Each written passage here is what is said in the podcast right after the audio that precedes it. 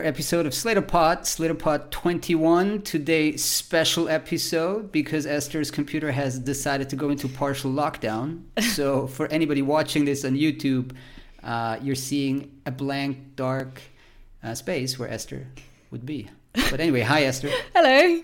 Yes, I'm here uh, on audio at least, hopefully.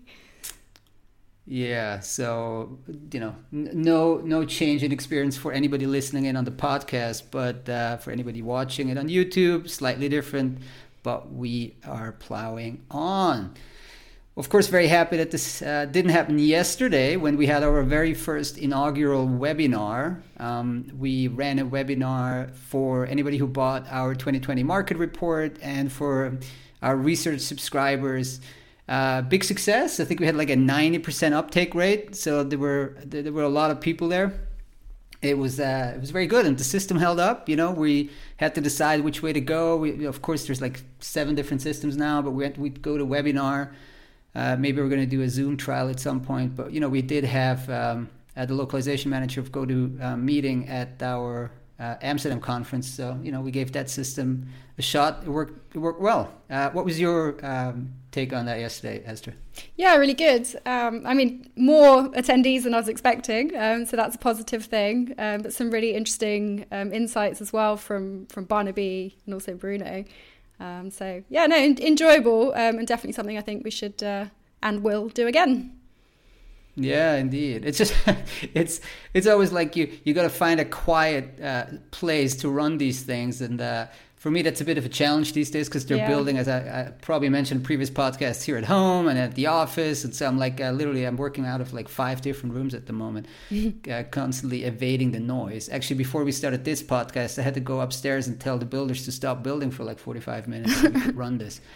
Uh, yeah, no, you said it. Uh, so it was uh, it was a, a, short one hour webinar. We had uh, you know we did a, a, segment about the report, and then we had uh, Barnaby Was from uh, TransPerfect, senior vice president. We have Bruno Bitter, CEO of MemoQ. cool interview. Andrew interviewed Barnaby on you know what's going on in the industry, and then Bruno gave a presentation as well. Uh, Barnaby is very impressive, actually. I mean, he started, I didn't know, he, he was a translator. He originally mm. started as a translator or is a trained translator and then started as a, a PM, a project manager for TransPerfect, like probably 19 or 20 years ago.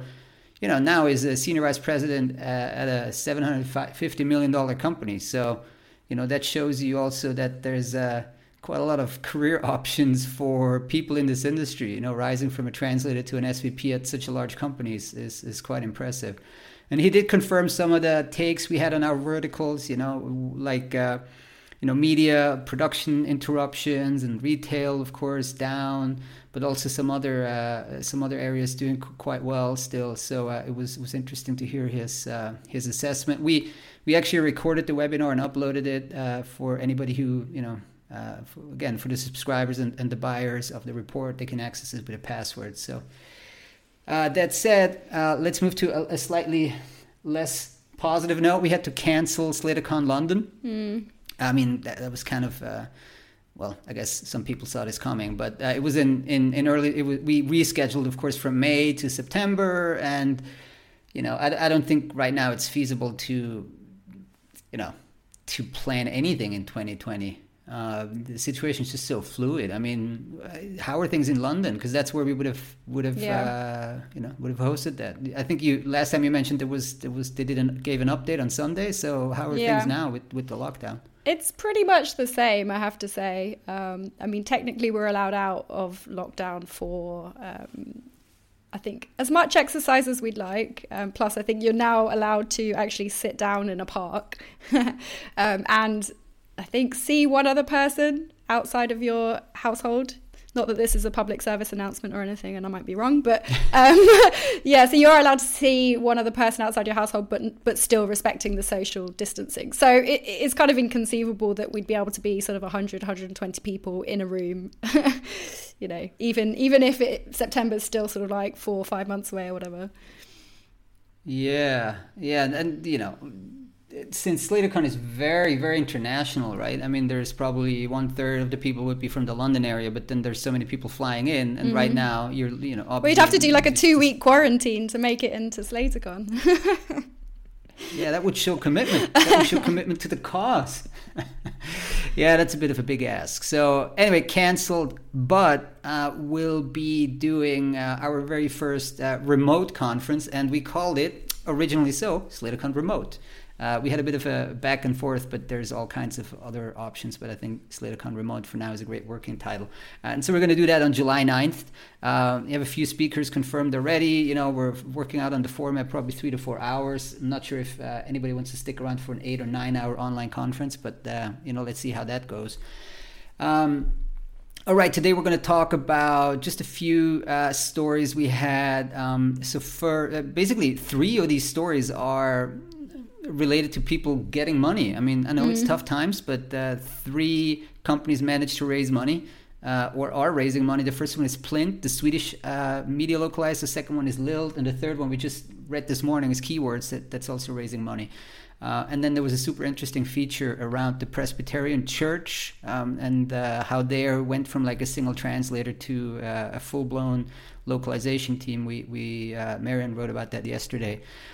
So, um, you know, talking about lockdowns and exceptions, uh, Sweden has always been an exception in um, in, in, this in, in entire pandemic, right? They didn't lock down. I mean, mm they didn't do a national lockdown, as far as I know. They they still allowed events up to fifty people, and I think they didn't close restaurants, schools, or anything like that. And interestingly, they're now also an exception in terms of uh, funding, deal deal flow, right? We we do talk a lot about M and A in this industry, or at least have up until COVID came around. Yeah. And now, surprisingly, uh, that Swedish private equity firm called Priveq decided to take a 55 percent stake in Plint, a media localizer. They had a they were called Nordisk uh, Undertext before, and now they they rebranded into Plint. Um, and I think it's remarkable that in a time where it's so, I mean, there's so much uncertainty right now that you actually managed to close a deal, right? And that yeah. we spoke to um, both Plint CEO Örjan Cerner and the um, uh, the person from the private equity firm, yeah, Louise, Louise Nielsen. Yeah, yeah, Louise, and uh, you know, basically, it seemed like the the pandemic didn't really interrupt the process. I mean, it, also, of course, this is because the key client of Plint is Netflix. So, I mean, it's probably one of the the major winners of this, and uh, and I'm sure that helped. But uh, I think it's still remarkable that somebody would actually go through with a deal. So another kind of Swedish exception here. Um, so the remaining, so again, the, that Swedish firm, to, uh, the private equity firm, took a, a bit more than half, 55% stake. Uh, they the remaining uh, shares are owned by the CEO Örjan Cerner as well as Per Naukler and studio manager Johan Glad. Um, so they have a they you know have a fair amount of skin in the game left.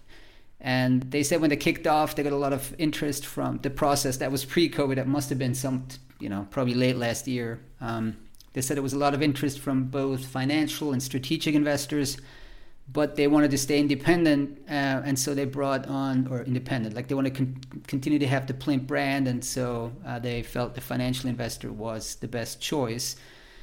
It's quite an active private equity firm.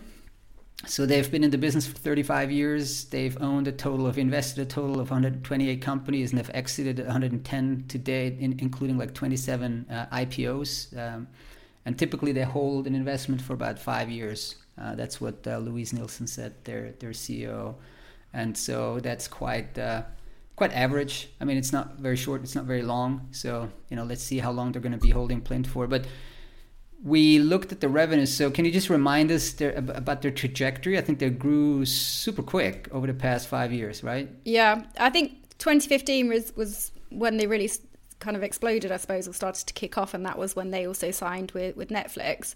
Um, so have sort yeah. of followed that through. Um, so 2015, they were around 11 um, million.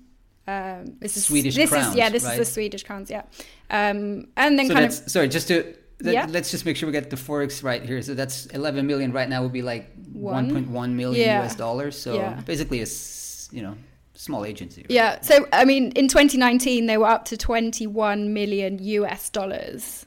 Um, wow. So that's a significant growth over the four years in between. Um, and they've kind of so they doubled, I think, 2015 to 2016, doubled again 2016, 2017, and then almost tripled, I think. Um, so yeah, really, really strong growth trajectory on the revenue, um, and also some progress on EBITDA as well.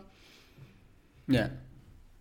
So that's yeah because they closed Netflix in 2015 when the whole uh, probably the, you know they they really started with their major push and I think they started as like a QA supplier so they QA'd other LSPs work and then moved into more of a core supplier role like preferred suppliers I think what Netflix calls them. Mm.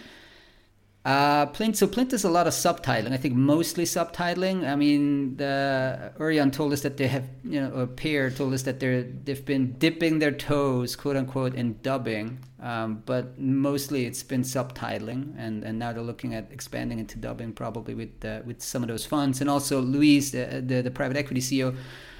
Uh, when we ask, well, what's the plan for the funds? She, she said likely it's mostly for organic growth um, which is very interesting because it's yeah. different from this typical financing model in the industry where you you know you, you, you buy a so-called platform company and then you bolt on like additional companies with with uh, through acquisitions. So this is nice for a change. Seems that those investors have kind of a, a bit of a vision on the product and the service and the company, um, kind of building it up organically. Uh, and obviously, media is probably a good space to to to try to do that.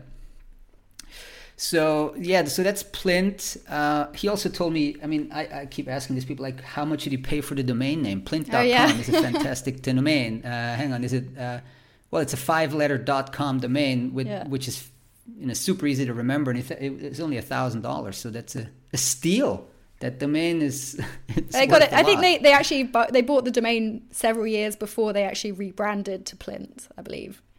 Yeah, yeah, yeah. Still though, I Still, mean, yeah. Slator was also uh, was also a thousand dollars. Yeah. Uh, at the time, uh, so that That's was a, steal too.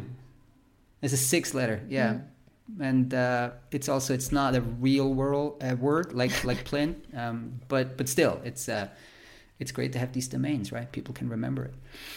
So next up is Lilt, which uh, I loved Lilt's technology at the time. I was able to use it. Um, you know, again, also I'm a I'm a former translator, so I played around with Lilt when they launched, like in 2016. I think I first used the product, 2017. Um, so they went through a few iterations. They started out as like a pure SaaS, um, well, translation productivity cat tool based on a SaaS model. Like you, you know, you sell individual subscriptions pivoted to selling the tech to LSPs, but then eventually now they're like a, a, a tech-enabled LSP, and, and so I can't really test the product anymore. Probably should get in touch and see because the product is uh, is it was very novel at the time it came out, and I don't think anybody has kind of really replicated it today like the exact way because it's you know it's the interactive part. So you're as a translator you're typing, and the MT basically adjusts or adapts as you're typing and that's uh, I think it's you know in my humble opinion that's the way you should actually in- interact with translation. But again, that's coming from somebody who's not translating anymore. But I just I like the product. So uh, they announced uh, two days ago that they raised Series B, twenty five million uh, dollars. But that said, that they raised that uh, before the pandemic hit. So they, for some reason, held off on the announcement. I mean, they told us it was because of the pandemic but um, you know they still now decided to well so they decided to hold off the announcement of the raise because of the pandemic but you know i still don't really understand why you would hold off on that. Now anyway now they announced and it's a pretty big round. It's not the 60 million Unbabel round but it's 25 million that carries you quite some way. And uh, we did a quick uh, email interview with CEO Spence Green. You know, Spence used to work for Google Translate um, nine or ten years ago, and then started the company in 2015. And so, um, yeah, now he's the CEO, and they, they raised from some really big names. Like uh, this time, the the lead fund was Intel Capital, I think, but they also had some other big names. Uh, Sequoia Capital that was the lead in Series A again invested in this round, and then Redpoint Ventures, which we had, uh, you know, Tom Tunguz uh, was at our uh, San Francisco conference. So, so you know, successful raise, and of course, just in time for the pandemic. Because if you, you know, if you're going into, if you've gone as a startup, if you've gone into this um, this uh, pandemic with, uh, you know, kind of a low cash, and you were hoping to raise in maybe the first half of 2020, uh, you might be in trouble. And we spoke about that before. So at least Lilt's going into this with uh, a full, a full, uh, well, you know, with with a solid balance, solid cash balance. Let me put it this way. Mm-hmm. So uh, they also, you know, they, in their pivot, they they uh, to to more of a service provider, of course, with strong underlying tech. They they hired Paula Shannon, who who was the former chief sales officer of Lionbridge and probably one of the best connected names in the industry.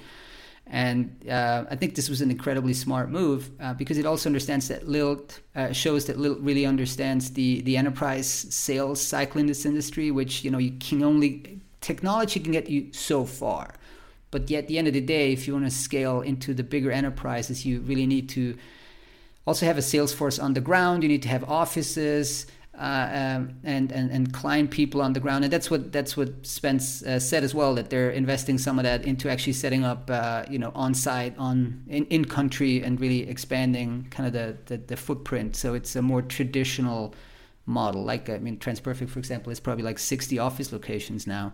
Actually, that was that's what Barnaby told us yesterday. They just opened in Turkey, right? So they understand if you want to do business in a country, you need to have a, a presence there. So uh, it looks like Lilt's following in that, and you know, Paula's uh, enterprise background, enterprise experience, sales experience is, is going to be super helpful there.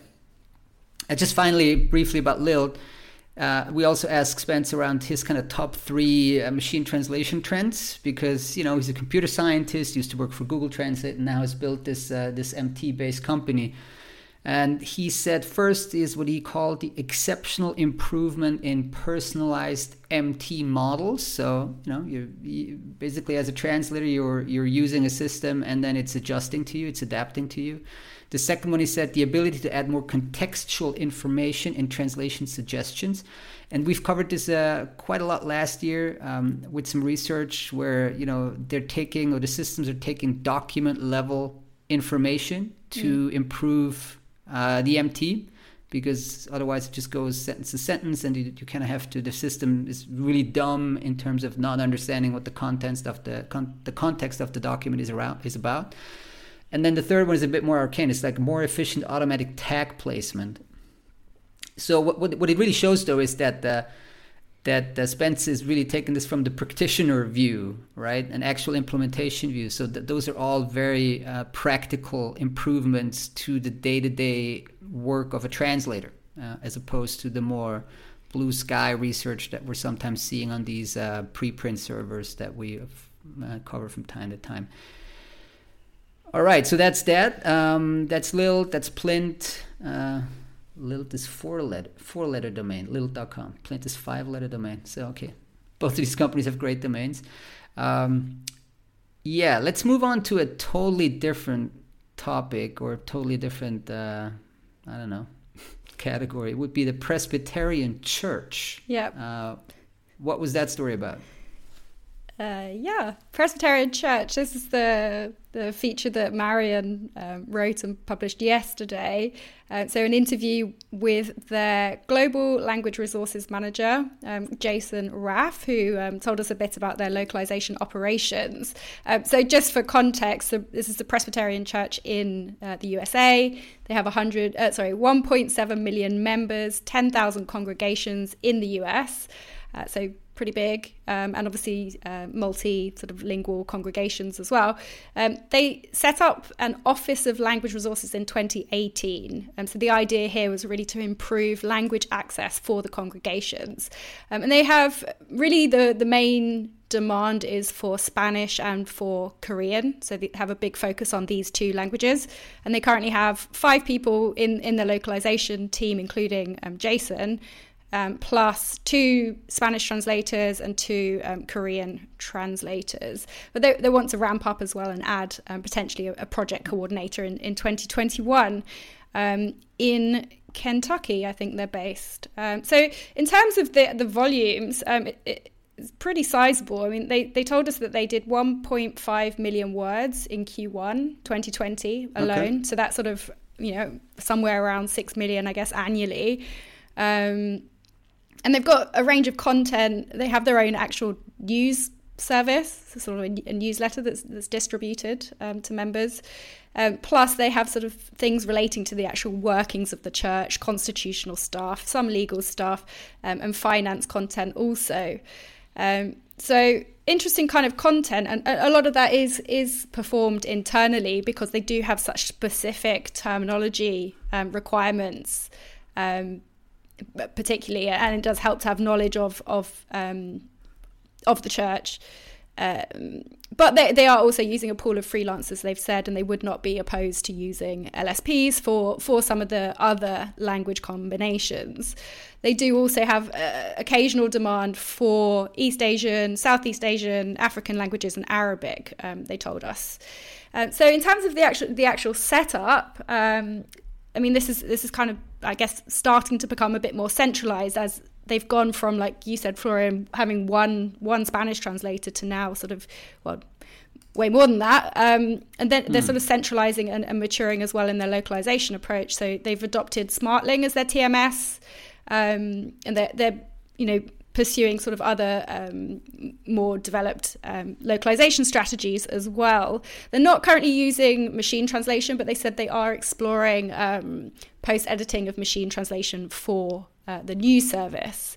Um, and one thing I think w- was pretty interesting was they, that um, Jason told us that he was inspired by the approach of ASICS, um, which, if you remember, ah, we okay. had um, yes. their, their, localization director, Alessandra Binazzi, um, do a feature on Slator as well about, about their localization at ASICS. Um, and Jason said that the Presbyterian Church is looking at doing a similar approach um, with centralized tools, uh, with the idea being to empower kind of local stakeholders as well to, to take um, some ownership of, of the processes as well.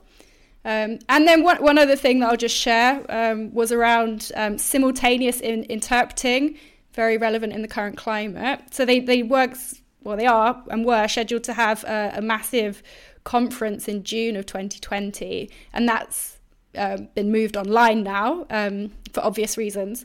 So the, the plan now is to conduct the conference online using Zoom and using the new interpreting feature in Zoom to do um, to provide interpreting services.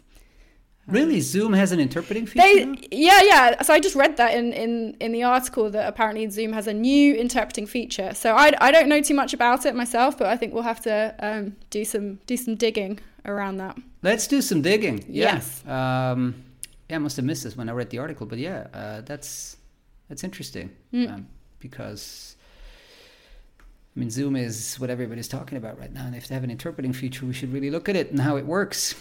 Yes. So that's that's that for the Presbyterian Church. It was a short a short break from the financial uh, financial raises. yes, so yeah, it's crazy. It's a crisis, and, every, and these people are getting money while everybody else is uh, trying to hold on to their cash, right? So that's mm. uh, that's interesting. Yeah, and I, I, like that. This is a, is a, it's kind of an, an interesting point in time. We've got in touch with Jason, right? I mean, he's very new, as you mentioned, and I mean, going from a single Spanish translator to now, I think they have about five FTEs in the in the yeah. localization team is.